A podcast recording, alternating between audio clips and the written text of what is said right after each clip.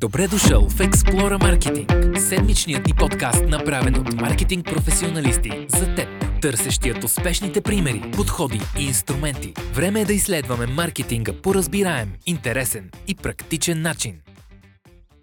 Здравейте в един много очакван епизод. А, сигурно сте се чудили Абе, толкова много бизнес ли има в а, Амазон? Аз мога ли да продавам?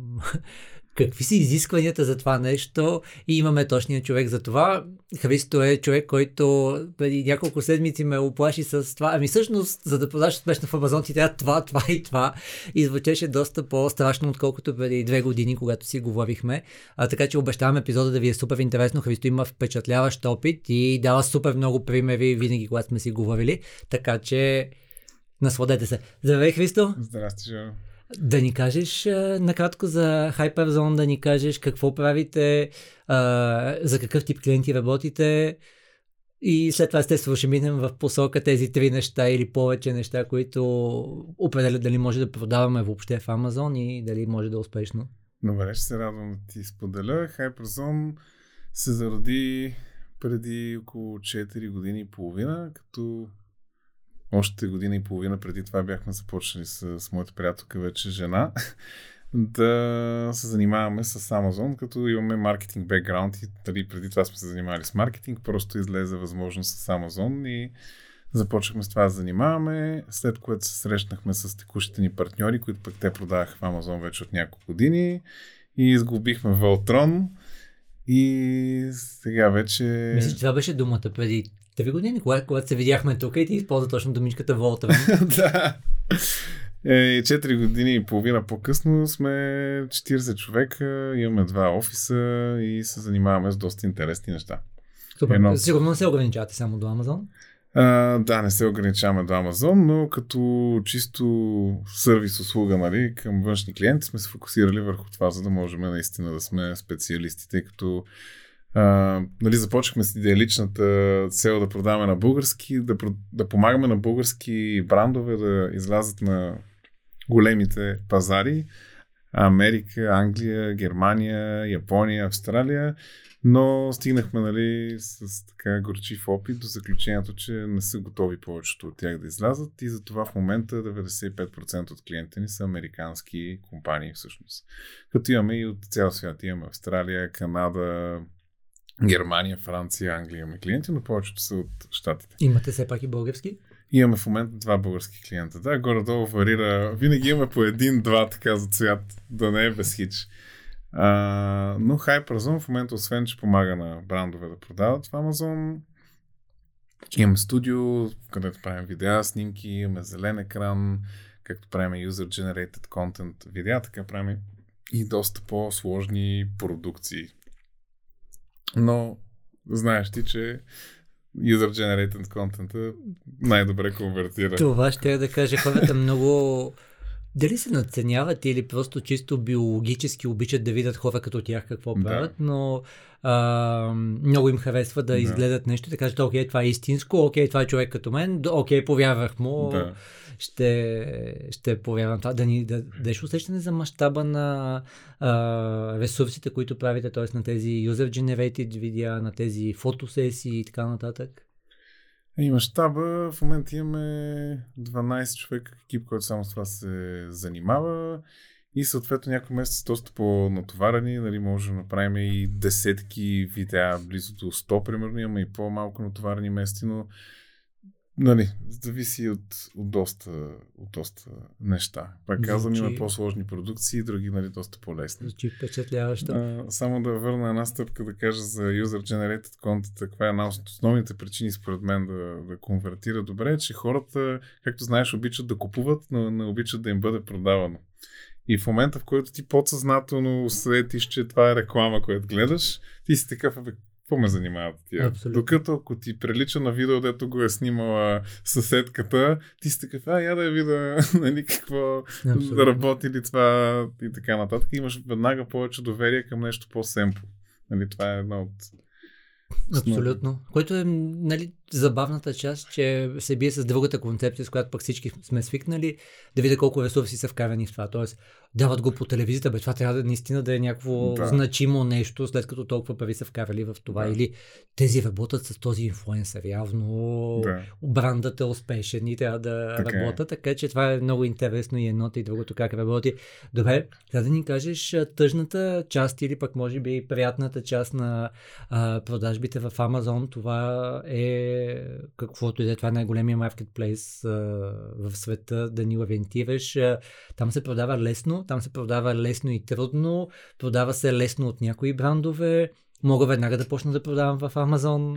Да, много неща да направя преди това. Да, много добри и валидни въпроси. Ми ще започна това, че не е лесно, особено спрямо преди години, буквално нали, преди 10 години, 6-7 дори години, нали, беше доста по-лесно да изпъкнеш в Амазон с твоя продукт. В момента има милиони продукти в платформата и моят съвет е задължително, ако започваш твоето пътешествие като бранд, първо да изградиш бранд awareness през твоя собствен вебсайт. Защото имаш пълен контрол. Пълен контрол. Вкарваш хората в една фония, те виждат само твоя продукт и не се разсейват. Тук в Амазон те сравняват като цена, като качество, снимка, всичко, ревюта, нали?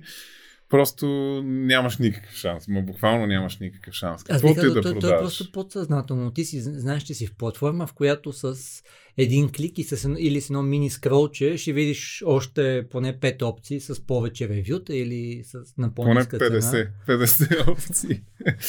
Но да, много е сложно в момента, затова препоръчвам на хората и то от към гледна точка фокус. Много е важно да си фокусиран. А, и забелязвам, нали, че много брандове тръгват с идеята. Те още пет продажби не са направили на този пазар и вече искам да продавам и в този, и в другия, и в третия, петия, десетия пазар. Окей, ще правиш хиляда долара във всички тия пазари, обаче накрая като теглиш чертата, никъде няма да ти излиза сметката на практика и се разсейваш, не, нямаш реална обратна връзка от потребителите, не виждаш какво точно трябва да промениш. Тоест, моят съвет е избираш един голям пазар, независимо дали Штатите, Германия, Англия, харесваш си, който ти е удобен като език, локация, нали, други неща, които е важно да съобразиш. И почваш да дълбаеш там. Ама като казвам да дълбаеш много сериозно и пак моя съвет като такова неписано правило, поне 200-300 хиляди долара или евро да правиш на месец преди да влезеш в Амазон. Иначе просто си губиш времето, губиш ресурса на твоя екип и няма да има резултата, който очакваш. Докато когато си инвестирал това вече време, ресурси, брандът ти е разпознаваем, влизайки в Amazon вече не си никой. Истината е, че ти си водиш теб потребителите и винаги има един спиловър от хора, които са дошли на сайта ти, но ако продукта го има в Amazon, те проверяват има ли го и 5, от 5 до 12% горе-долу от тях предпочитат да си го купят от там. И това веднага ти помага на твоя бранд да излезе на по-предни позиции. Дори този, вече когато правиш някакви значителни продажби, тези 5-12% нали, съответно също са значителни продажби. И ти помагат много за това да започнеш с един летящ старт в Амазон и да го направиш успешно начинание, отколкото почваш като никой, мъчиш се там, харчиш едни пари, никой не те купува, защото нямаш нито ревюта, нито разпознаваемост. И да, да, добре, ми направо се мятаме в дълбокото за бизнес модела на Амазон, т.е. да ни ориентираш какъв вариант трябва да изберем съответно, как те от какво печелят, т.е. ние за какво ще плащаме. Да.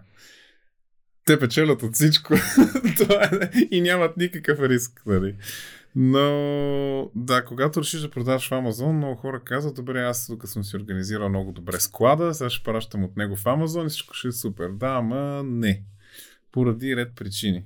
Едната от основните е SEO-то на Amazon. Когато продуктът ти е всъщност в склада на Amazon, така наречения FBA или Fulfillment by Amazon се води, той ти дава повече точки да ги наречеме, когато някой търси същия продукт като твоя, ако твоя е в склада на Amazon, а другия не, това ще го покаже по-напред. Има, разбира се, и много други фактори, колко продажби правиш, ревюта и така нататък, но генерално бута продуктите, които са в склада. Другото, което бих казал е, че най-вероятно, използвайки Prime опцията, човека знае, че ще получи same day или next day. Точно така. Те си, ако хората, които не знаят, правиме subscription а, на годишна или месечна база, където хората си предплащат а, това да получават продукти точно на следващия ден, някакъв път същия ден. Максимум в Америка е плюс два дни. Максимум. А, огромна държава, нали? Това е, направо е два дни. Е, вау. И тук в България някой път ги чакаш повече. Кое тази седмица е във вторник. да, да. И този прайм много потиква хората да си го ползват, защото те си платили веднъж, защо да не го ползват. Освен това имат доверие към платформата, знаят, че дори продавача да, да е измамник, да кажем, те знаят, че си вземат парите от платформата и Амазон ще се оправя с продавача. Няма, да, няма той, как да не си получиш парите. Тоест, не ми харесва нещо, което съм купил или примерно ми, мирише зле парфюма а, или сапуна или каквото и да е, пиша не ми хареса и си получавам обратно парите. И много често продукта остава за теб. Даже са такива, връщат им парите и ако е с нарушена опаковка или буквално е сапун, нали, който ти си казва, че мирише зле, ми няма сега така ползвания сапун да го върнеш, остава за тебе. Абсолютно. Но знаят, че това ще са малък процент от хората и нали, за Амазон е най-важно потребителя крайния да е щастлив, което за съжаление води до това да се отнасят доста зле с продавачите, защото могат да си го позволят. И наистина се държат много зле с продавачите, падат листинги, затварят акаунти и то първо го правят, после те питат какъв е проблема и много често няма проблем. И за това е най- една от най-тежките реализации, които имаше, много често няма проблем, но те са такива вързват цигащите, айде затваряме. Като то отново някакъв алгоритъм е решил и да. те е санкционирал. Да, което наистина, примерно едно от най-безумните примери, които мога да дам, изведнъж на наш клиент му изчезват листингите, без никаква видима причина, какво правим, струваме и добре, че нали, доста сме вързани в средите, имаме достъп до много хора, които се занимават също с Амазон и ни посъветва наш партньор, бе, знаете ли какво, забраниха всички думи, които са свързани с гъбички, бактерии и така нататък в Амазон. Обаче кой ти го каже това? И всички листинги, които имат тия думички, са спенднати и Amazon праща имейл една седмица след като вече ги е затворила листингите, че всъщност прави тази промяна, в която няма никаква логика. И, но ние, тъй като разбрахме тази информация много бързо, примерно буквално за 15 минути успяхме да дигнем листинга обратно стрихме ги буквално от uh, копито на, на листинга и всичко беше наред. Но иначе щеше да изгуби нашия Абсолютно. клиент много пари за нещо абсолютно нелогично. Амазон е така, пуска го и поправя се. Нали? Което, нали, Добре, звучи като да имат пълен контрол и да могат да правят каквото искат да кажеш и колко пари ще вземат за всичко, което дават. Да. Как ценообразуват? Да, ценообразуват последния начин. Има няколко такси. Едната е, ако продаш през техните складове, като пък че препоръчвам. Има такса FBA, която е за шипинг и хендлинг, т.е. работчето отива, взима ти продукта, опакова го, лепва му стикер и го праща на крайния клиент. Плащаш си за това нещо плащаш за магазинаж, който ти е най-низки разход, те са центове на месец, за да следи продукта и да взема място в склада на Амазон. И третия разход е комисионна, която плащаш на Амазон, която в общия случай е в рамките на 15%. Има някои категории, които са изключения и с различна, с различна комисионна. Тези разходи варират според сезон, натовареност, дали си отначало продаваш или някакъв наложен? Единствената разлика е за магазинажа, който в, трет, в четвърто три месеца, нали, Q4 е 4-5 пъти по-скъп, защото всички искат да вкарат стоки и да продават. Иначе няма разлика в условията. Тоест, условията са базирани на база категория, обикновено, размер на продукта, но не няма преференции за хора, които продават по-отдавна. Добре, и сега може би изкача логичния въпрос, мога ли да напълня някаква огромна площ в складовете или Не. обратното ще ми кажете, ми ти си мъничек, е, това е за тебе. Точно такъв е случай. Буквално ти давате така 3 кубика и казват, я да видим сега ти ще продадеш ли. И почваш да продаваш, те ти ги увеличават, mm-hmm. увеличават времето, но лошото, че като спреш да продаш, пак ти ги намалят. Тоест ти трябва да поддържаш mm-hmm един Което ни връща на темата, защо е хубаво да имаш преди това вече изградена клиентела, да. всичките тези неща. И е хубаво съответно, въпреки че подстрекавам хората да ползват складовете на Amazon, е хубаво да имаш складове, с които работиш на дадената територия, които не са свързани с Amazon, за да може бързо да зареждаш Amazon. Случват се всякакви съкатулаци, да мога да дърпаш тока към този склад, ако нещо се обърка стоката, да прилейбълнеш, да върнеш Или ако обратно. прекалено добре продаваш, не Да. искаш да има стокаут. Точно така. И да можеш, примерно, и да не държиш стока в Амазон, защото пак казвам, ще ти намалят пространството, държиш си я в склада и знаеш, че за два дена, примерно, можеш да я вкараш обаче. Като тук има и пак проблеми в Q4. Ако ти кажа колко по-рано трябва да пратиш стока, няма да повярваш. Всяка година става все повече дърпат срока. Тоест, примерно, ако преди беше за коледа, ако искаш да ти пристигне стоката, трябваше края на ноември, сега вече някъде началото на октомври си представи, трябва да пратиш стока за повечето категории, за да имаш стока за коледа. Това означава, че примерно те, те ти казват, примерно финалният срок е 12 октомври или 10. И ти ако не пратиш в този период, знаеш, че има много голям шанс хората, дето си поръчали това продукт, да не го получат преди коледа, пък всички искат да си Абсолютно. нещата преди коледа. Е ужасно голям период от време. Окей.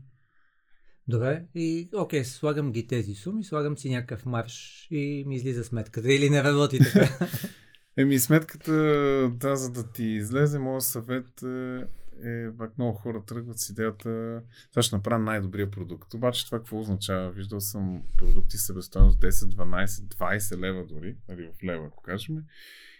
И хората смятат, че ако ги продават на 40, 50, 60 лева, ще им излезе сметката. Само, че това не е така. А, Като неписано правило, съветва между 8 и 10 пъти да бъде крайната цена спрямо колко ти излиза продукта като себестойност, тъй като половината си го слагаш за маркетинг, непредвидени разходи, логистика, такси за какво ли не. И то не само за Amazon, говори и през собствения ти сайт да продаваш, но за Amazon особено, честно казано, минимум е 6 пъти, което бих казал. Тоест, ако Мгм. 10 лева ти струва нещо, трябва за 60 да го, да го продаваш и пак това е абсолютен минимум. Добре, т.е.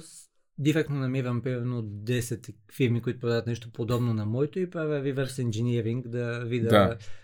какви Да трябва са моите разходи. Да и не. Тоест хубаво да имаш някакъв ориентир, но трябва да видиш нали, този продукт откъде идва, равнопоставен ли си по някакъв начин, защото нали, има брандове, които ти си личи, че примерно са направени в Америка или в някаква така адекватна държава, да кажем. И те по един начин подхождат. Обаче, примерно, ако е китайски продукт, те буквално са готови да работят на загуба някой път, само и само ти да не продаваш или да им се продава някой определен от продуктите. Той примерно има портфолио от 5 продукта, един му е бестселър, обаче с цел да вземе от маркет шера на другите, примерно три от тях е на абсолютен брейк-ивен, един е на загуба и един му изнася цялата печалба. Но факт, че той ги продава заедно с другите продукти като бранд и така нататък, пречи на неговите конкуренти да продават. Но китайците могат да си го позволят. Те могат да си позволят да продават на загуба. Съм установил много дълго време. Това е истината. Окей.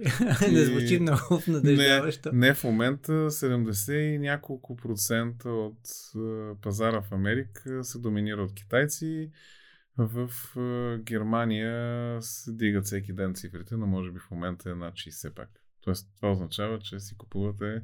И то, като казвам китайци, буквално китайци. В смисъл, правителството ги стимулира да продават директно, да, т.е. да прескачат Мгм.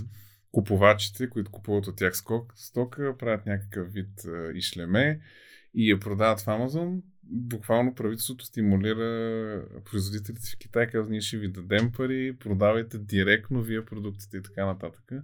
И това нали, се превръща в доста голям проблем времето, защото те доминират пазар. И съответно това пречи на конкурентната среда и на всичко останало.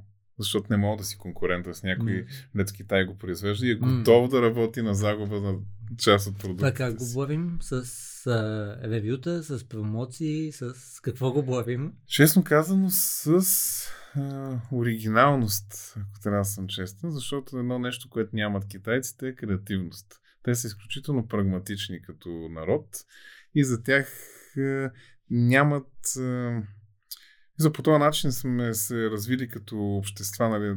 При тях много на други места пада фокус. Трябва да е ефикасно за тях и трябва да работи ли, работи, ето го. И в окей. мащаб няколко десетки милиона или стотици милиона. Точно така. Но ние тук в Европа, щатите имаме усещане за дизайн, усещане за нещо като го пипнеш, как го усещаш, като го видиш, пък като го помиришеш, нали. Това са неща, които, нали, само с това можем да ги борим реално. С това, което всъщност сме уникални. Нашето усещане за това, че нещо е премиум, а че не е просто от китайски завод излязло. Окей. И това е твой вариант да се бориш с китайците. Мога, буквално продукта може да ти е почти същия като техния, обаче като му направиш една готина опаковка, като си поиграва брандинга, нали, да ти е страхотен, цялото преживяване, което има клиента, посланията вътре, които си написал. И нали ти в един момент почваш да си градиш твоя аудитория, хората се кефат на целия този експириенс, вместо да ми поръчах си, ама няма никаква емоция в това, дето съм го Да. получил. Нали. Което отново ни връща на темата, защо е хубаво преди това да си валидирал Да. аудитории, пътеки, Точно стойност, а, вау моменти и така нататък. Добре, т.е. опитваме се с ревютата да се борим, правим някакви промоции от време на време. Та ревюта са много важни. Преди време можеш да си купиш ревю за 2 долара. Сега в момента... С тебе се шегувахме преди няколко години, да. Ме те буквално 5000 ревюта за едно денонощие правиха китайците и то е смешно, защото го виждаш софтуерите, които ползваме, виждаш такова 0 ревюта, 5000 ревюта. И Amazon станаха много добри обаче в това да се борят с фалшивите ревюта. Мисля до така степен, че алгоритъма проверява, ако някой остави ревю, той свързан ли е с а, теб като продавач в Facebook, пък в Instagram, някога писали ли сте си, мисъл, имат достъп, а, говорят си платформите, нали, било Google, Facebook, са им дали достатъчен достъп, така че да могат да направят тази проверка. И съответно трябва ревюто да е максимално истинно. Но това, което мога да посъветвам, затова нали, правим първата стъпка да изградиш аудитория и да продаваш през своя сайт, защото ти изграждайки една аудитория, която ти е вярна, въпреки, че пак Amazon не позволява ти да искаш по никакъв начин ревюта от когото и да е било, ако вярваш на твоята аудитория, те истински се кефат на това, което си направил, като продукти, като преживяване, можеш в крайна сметка да им пишеш да кажеш хора, в Amazon съм, вашата помощ ми е изключително важна, моля ви купете си оттам продукт и ако наистина се кефите на това да правим, оставете ни ревю в крайна сметка. И тук няколко съвета пак. Хубаво е, ако по този начин се прави ревюта, поне 14 дни да минат от момента на покупка, за да сметне Amazon, че ревюто е откровено, истинно и не трябва да също да го правите, да пратите линк на някой, той цъка и веднага си купува, защото нали се държиш като бот. И това Абсолютно. Amazon не харесва такова Тоест, поведение. да, трябва да видя някакви альтернативи, трябва да сложи нещо в кошницата, Точно. да се откаже от него. Да. Докато стигнеш до заключението, че това е продукт. Еха. И това изглежда най-добре и ти дава най-много точки в Мгм. а, Amazon, така да кажем. Тоест да си представим като версията на Amazon за колко а, водопроводни крана има на тази картинка или колко автомобила има на тази Да, да. картинка и ти се чудиш и не можеш да видиш и правиш някаква грешка, след това антиква, защото ти казва не, не опитай пак, някакъв бот ти казва ами чакай да ме убедиш, че си човек и така. А, добре, а тук да реферираме към ревютата, там ми звучи като да е бая скъпо да имаш хубави ревюта, такива смислени за Скъпо да. потребителите. Скъпо е, но пак идеята е, че ако си изградил аудитория извън Amazon и с помощта на този спиловър, който го споменахме вече, да кажем 10%, имаш възможност да тръгнеш с един летящ старт и твоя продукт да, да достигне до повече хора още в самото начало, защото Amazon казва, а, тия хора го купуват този продукт, я да почна да го показвам и на тази ключова дума, и на тази ключова дума и ти в един момент имаш едно портфолио от ключови думи, на които се показваш и ако хората кликат, купуват ти продукта, те в крайна сметка почват да остават и реални ревюта, което е нали, това, което гониш. Което Също са друго отново много. алгоритмите. Да. Ти всъщност трябва да направиш така, че те да получат достатъчно сигнали, които някой в алгоритъм е казал, това е хубав сигнал. Точно така. И нещо много важно, но не трябва да се притеснявате, ако конкурентите ви имат примерно 5000 ревюта, пък вие сега започвате. Истината е, че ако пак сте се справили много добре с цялостната визия на продукта и това, което правите и и, и първите ревюта, които сте получили са добри, хората могат да предпочитат да купат вашия продукт, дори да имате примерно и 200 ревюта, дори други да има 5000, ако вашия продукт изпълнява по-добре отговаря на изискванията и нуждите на клиента, те пак биха някои клиенти биха предпочели да купат вашия продукт. И съответно, колкото повече ревюта правите, става по-лесно и, и конверсията ви се подобрява. Забелязали сме, има няколко такива много важни момента, които се подобрява конверсията. Първият е около 30 ревюта, където хората си казват, окей, някой се пак купува продукта и аз ще го купя. След това между 80 и 120, като около 100 има най-така видими резултати, хората си казват, този продукт има поне сторията. Това е някаква вид ментална карта. С теб да. в предварителното интервю си говорихме за евристика на категорията. Тоест, аз съм свикнал, че ако отида в Амазон, там ще имам хиляда продукта в тази категория, ще видя колко, кое с колко ревюта е и ще упрости много взимането на решението. В този случай е, хората имат вече ментална карта. Ако няма 30 ревюта, прекалено голяма е риска. Точно. Ако има 100, много добре. Да. И вече ако има 300, да кажем, е отлично, нали?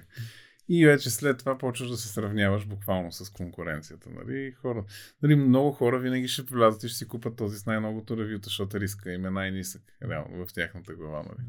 Така че много често се оказва, че не е така, защото този, който има най-много ревюта, много често е най-ефтиния продукт. И, и се го купували не много. Окей, okay, да, примерно за много хора е окей okay да си купат най-ефтиния продукт, защото са прагматични, ще купуват 2-3 месеца, ще се щупи и си купат пак, ама има хора, които искат примерно по-високо качество продукти, са готови да платят 50 долара, да кажем, и той да не се щупи след 2 месеца, ами след 4 години, примерно. Нали, така че има, всеки си има преференции. Това е много... Тук аз да се възползвам с тебе си говорихме за Ocean модел от Big mm-hmm. Където един от елементите на психографския профил е conscientious. т.е. тази част, където аз съм осъзнат потребител и подхождам много рационално и всички търсим тези ревюта, в които пише а, отскоро съм татко, а, целият ми живот се промени, наложи се да избирам еди какво си, продуктът, който повече спа, а, промени живота ми или ме да. спаси. И а, чувал съм много лоши неща или примерно за предното дете съм купувал еди какво си се наложи но това е топ продукт, така че ако харесвате някой бранд, както каза Христо, може да им се отблагодарите, като оставите такова conscious review, не просто страхотни са или супер обслужване, а наистина да направите така, че хората, които четат ревютата, да си кажат, е, това е един conscientious човек, който го е да. написал. А пък от опит казвам, най-добре, ако нещо о, малко поне негативно се напише. Тогава, нали, е най-истински... Да, в самото ревю да има и нещо леко негативно. Леко негативно. В принцип е най- най-добре, нали? защото звучи реално са, не мога да си само щастлив. Окей, okay, има нещо малко, дет не ти харесва. Но е много смешно, нали, като Нали, вече до така степен съм се научил да чета истински ревюта и фалшиви, че когато някой се опита да го направи по този начин, обаче звучи неистински и е много смешно. Примерно, а, продуктът е страхотен, но пък за сметка на това е най-добрият продукт. А, просто, той, той се движил по скрипт, да. да, смисъл, нали, казва, казва две позитивни, като се опитва едното да звучи негативно и е много смешно, нали, като прочетеш такъв коментар. Аз за да използвам примера сервистика на категорията и да кажа колко е добре да кажете, да благодарите и всичко, което казва Христо е приложимо и за други платформи, със сигурност това, което каза ти и за, и за ревюта, и за цени, и за кога да ви е готова стоката, и за срок на доставка. А, много от моите студенти се наслаждават, например, за Декатлон, като купиш от Декатлон и всъщност те ти пишат, купи това, изчакват, както ти каза, 7 дена, 10 дена а, продукта, който купи, остави ни ревю. И съм пробвал да пиша ревюта в най-различен стил, включително такива, които има и достатъчно негативно нещо, което примерът е този продукт ни е любим, но имаше стокаут което е, ама ние имаме стокаут и написах и сега сина ми е много доволен, че успя да го вземе. И предполагам, че има хора, които са го оценили, но любимия любимото ревю, което бях а, оставил. И те наистина всичките ревюта ги публикуват, т.е. включително и такива, къде съм ми оставила една звездичка. Но любимото ми е, това е вторият лоз, който купуваме от Декатлон, такъв лоз за набиране на врата. А, и започвам. Предният синовете ми а, наложи се да взема нов, защото предният ми синовете му разказа ми му разказаха играта, а, от две години набиране на него. Нали, Тоест, все пак има някакъв живот това нещо. е. И втория, втория коментар е, на новия модел Lost механизмът за заключване е отличен, защото предния от тези, които знаете, въртите Да. в едната посока и то се натяга, но в другата посока се развива и можете да паднете.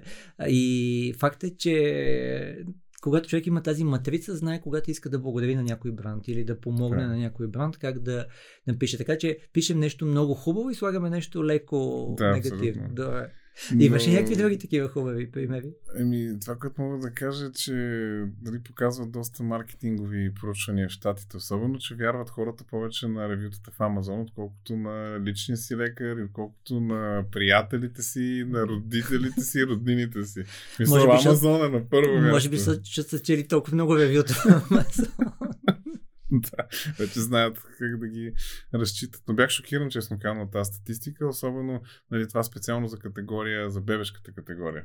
Защото там майките никога няма да купат нещо, което не е тествано от хиляди други майки, сто пъти е проверено. И не там бих предположил, че 100 ревюта да има и 100 те ще ги изчитат. Да, те наистина там много влизат. Нали? Докато има продукти, дето не те интересува. Нали? Влизаш си купуваш дори Алекса в Америка.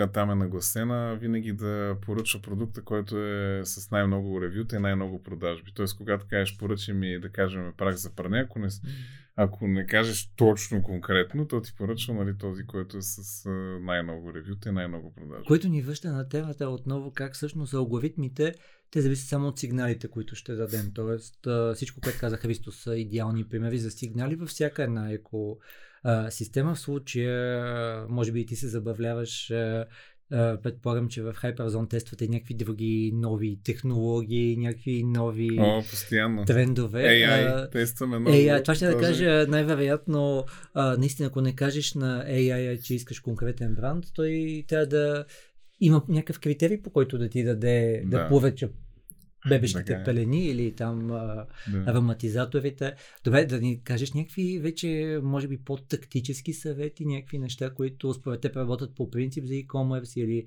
които работят за маркетплейсове или работят пък за Да. awareness на брандове.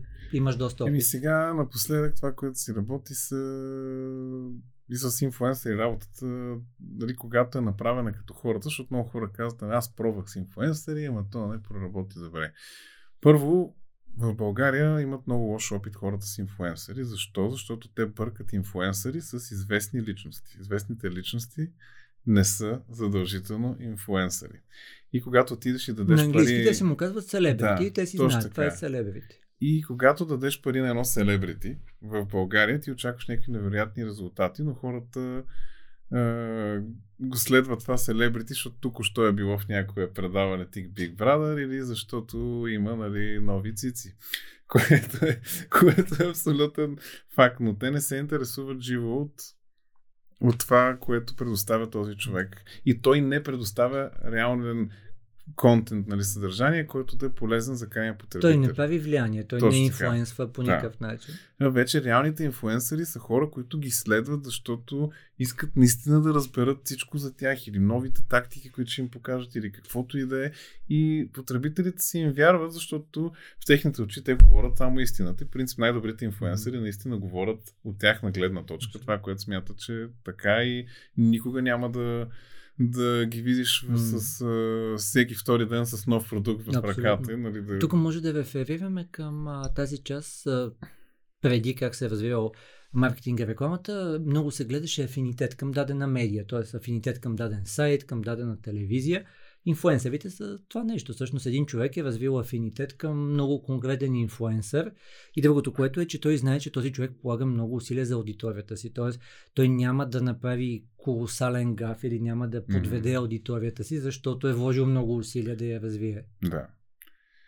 И ако си подбираш наистина инфлуенсърите, които са релевантни за твоя продукт, които наистина са изкефили на твоя продукт, да се вика, трябва да положиш усилия. Ми фани продукта, прати го на 200 инфлуенсъра, които си ги подбрал обаче наистина, напиши им лично съобщение, аз се кефа много на твоето съдържание, смятам, че този продукт е много подходящ за твоя канал, ние вложихме много усилия, ако те кефи, упаковката и всичко, което сме направили, дай да видим нали, какво може да направим. Мгм. В крайна сметка, когато го направиш с мисъл, а не пратиш просто на някакви случайни инфуенсъри, това работи много добре.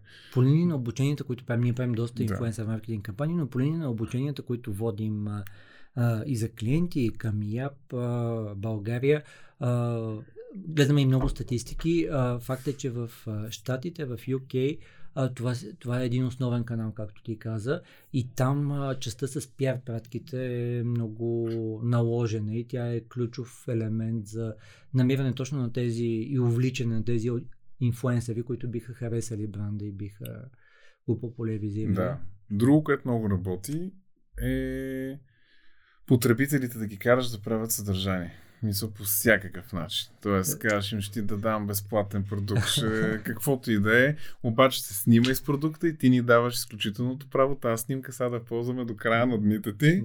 А как ги избираме хората, на които го пращаме? Това са хора, които са показали вече някакъв елемент на лоялност. Това са хора, които видимо са много показали, че са ентусиазирани да ни оставят ревюта. Как решаваме Са на кого? вече в най-добрия случай, да, обаче истината е, че никой няма време нали, това да го прави, така че просто дай много добра оферта на потребителите ти, има и много добър продукт и ги питай всичките да ти, да ти направят съдържание. И около нас много брандове ужасно голям успех постигнаха с това, че а, потребителите им създадоха съдържание. Тоест ти като направиш много достатъчно добър хук, нещо, което да ги накара да се снимат и наистина да, да го поснат в социал медиа, ти създаваш една такава мрежа, защото нали, вече като имаш, да кажем, 200 човека са си пуснали снимката по този начин и другите, които ги молиш, за тях е много по-лесно. Те си казват, е, тия 200 са пуснали аз ще пусна. После като имаш 1000, другите са, е, тия 1000 човека. Абсолютно. И то става все по-лесно, а пък в същото време ти по този начин се превръщаш нали, в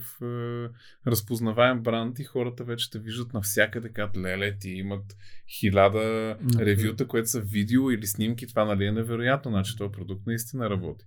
Тук може да реферираме към, може би една от най-ключовите концепции в маркетинга, даже бяха помолили от, Forbes за такава статия, какво правят хора като мен. Равно погледнато хората винаги, особено ако е нова категория, ново поведение, но по принцип винаги най-силният критерий е какво правят хора като мен. Тоест, ако хора като мен пресичат на червено или Мя и аз пресичам на червено. Или ако сте ходили в някои държави, в които хората не смеят из 2 км да надвишат ограниченията, окей, аз не надвишавам нищо, че преди това си карал с 30 км над ограничението. Та тази, този критерий, какво правят хора като мен, много влияе. И ако наистина, както ти каза, няма някаква критична маса от user-generated content, ми, то никой не ви наема като бранд, защото ние наемаме брандовете за нещо. Никой не ви е наел като бранд да е успешен, като ви прави user-generated content. Аз ли съм най-тъп, аз съм най-луд, аз съм най-меркантилен. А, така че си много прав. Има някаква критична маса на налично user-generated content, което отключва на много други хора поведението? Не мога да, да кажа в момента с конкретна статистика, за която се сещам, но колкото повече, толкова повече е положението. Но интересно е, че напоследък се повече се сблъскам с брандове, които нищо не разбират от маркетинг, обаче това са го направили правилно и толкова голям сплаш са направили, че примерно месеци наред продължават от, от този първоначален буст да продават с много голям интензитет. И съм такъв шокиран. И, и, и наскоро си говоря с ни. И вие пускате ли платена реклама? Не. А правите ли нещо Google, SEO? Не. Направили са буквално такава кампания и това, което тук малко и късмет има някой път, когато някой от инфуенсърите и тия хора, с които работите, някой път се случва така, че да станат много известни за много кратък период от време. И ако оцелиш такъв човек, направо Окей. това продукт излита нали, в, в космос. Защото, примерно, ти си почнал да работиш с този инфуенсър, той е имал 5000 последователи и изведнъж се случва нещо. Канат го някъде, пуска някакво много тренди видео и какво, изведнъж има 50-100 хиляди и Мгм. повече изведнъж е, под е, последователи и те попадат обаче на това видео, което е направил той за твоя бранд. Това нали, много, много Добре. избухва. Съветваш хората да ползват нано, микроинфлуенсъри, микс от всякакви... Микс, но със сигурност е, конкретни. Тоест, а, такива, които наистина съдържанието им е добро, интересува ги аудиторията им и са много свързани с а, твоята ниша, в която не е лесно. Трябва М. наистина да си направиш проучване а, кои са тези. Има нали, вече някакви платформи, които могат да ти помогнат, но да, просто трябва да отделиш време, със сигурност. Трябва да, трябва да ти пука, като всяко едно нещо. Сега не мога да очакваш да не положиш усилие и да М. се случат нещата. И ти много хубаво каза, всъщност избираме фокус, т.е. някой пазар конкретен или конкретна ниша и фокусираме там. И ако не се получи, нали, най-вероятно или не сме имали правилния подход, или въобще това няма да се работи, но не стреляме навсякъде. М. А, някакви други подходи да ни посъветваш или да минем на трендове и ресурси? Да, има в Amazon нещо, което прави много работи, така наречения ранкинг, но пак първо бих казал, че ревю трябва да изградиш някаква минимална база от ревюта. Съответно, ръмваме и PPC, което е изключително важно, нали, платената реклама в Amazon. Но нещо, което работи в общини 100% от случаите, е така наречените ранкинг кампании.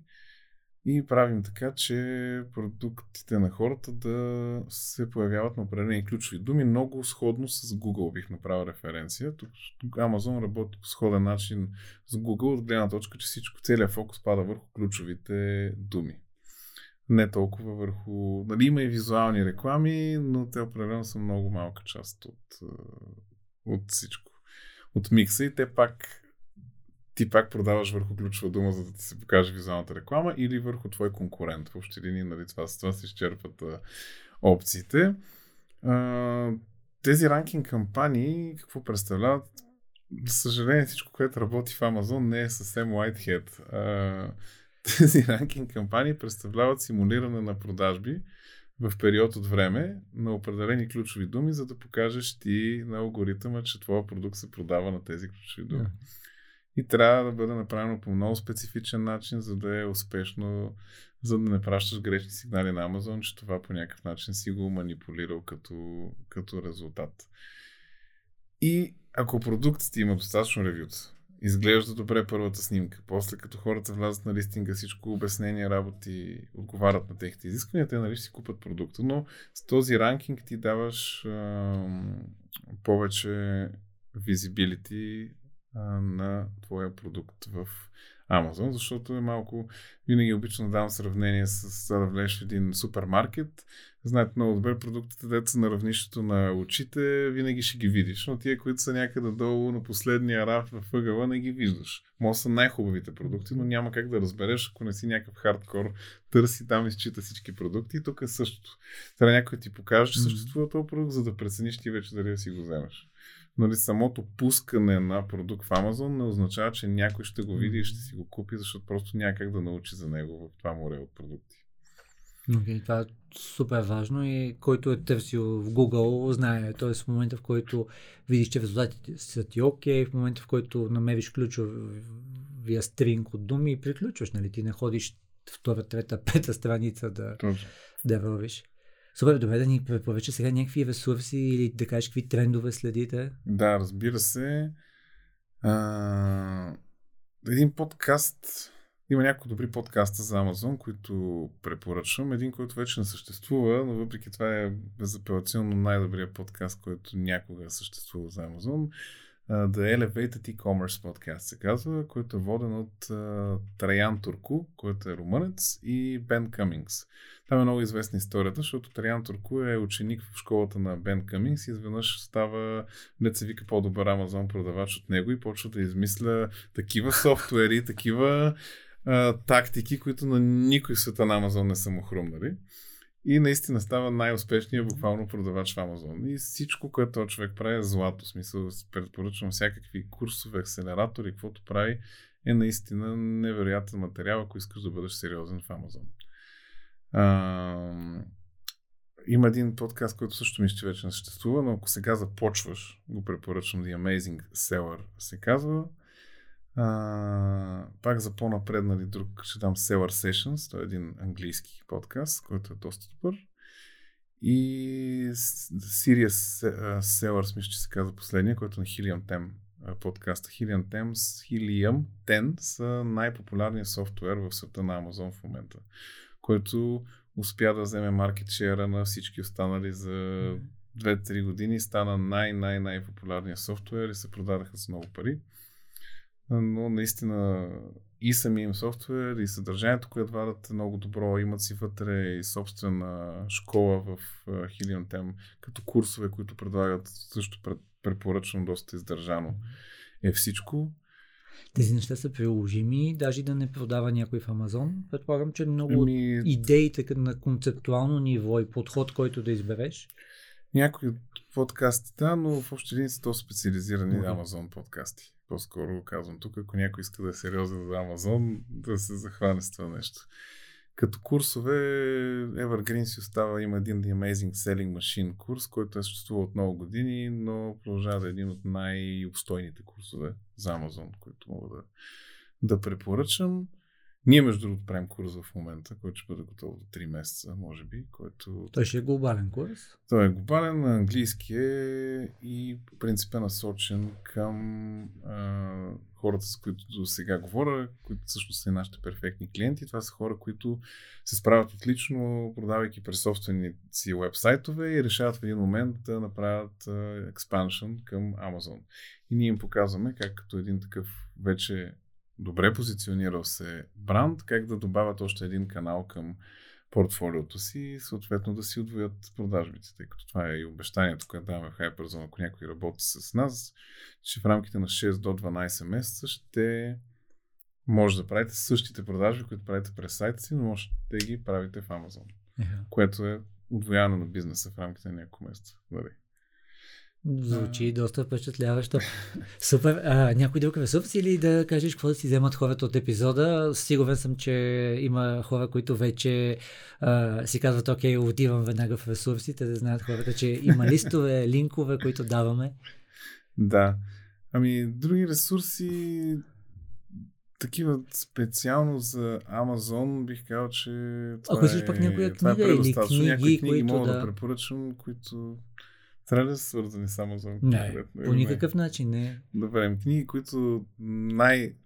Доста книги съм изчел или ако трябва да съм напълно конкретен и слушал, защото имам повече време да слушам, примерно докато съм в фитнеса или пътувам на някъде. А моята цека пък е да слушам една книга 6, 7, 8 пъти и откривам нови неща винаги. Да, и аз съм откривам нови неща, между другото, наистина. Особено като ги слушаш на забързано и не можеш всичко да чуеш. Но един от книгите, които най-много са ме впечатлили от всички книги, които съм чел е Principles или предполагам, че принципи на български на, на Рей Далио. Впечатляваща книга. Първата част е за книга. нас като хора, а, но пречупени през концепцията на това, че сме като система или машина, влизат едни неща, излизат други неща.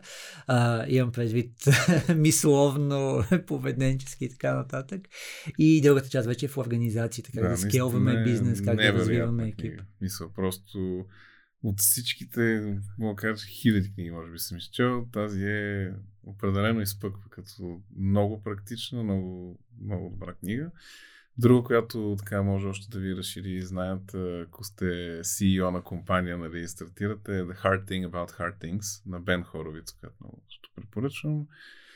Ако искате сте добър продавач, Never Split the Difference на Крис Вос, която е впечатляваща книга за това как да негошиейтваме и да водиме сделки, как да изкараме най-доброто. Да. Нали... Като историята на този човек е, че той е бил негошиейтър на преговарящ на ФБР с, а, с терористи, с а, хора, които в много голям мащаб работят с...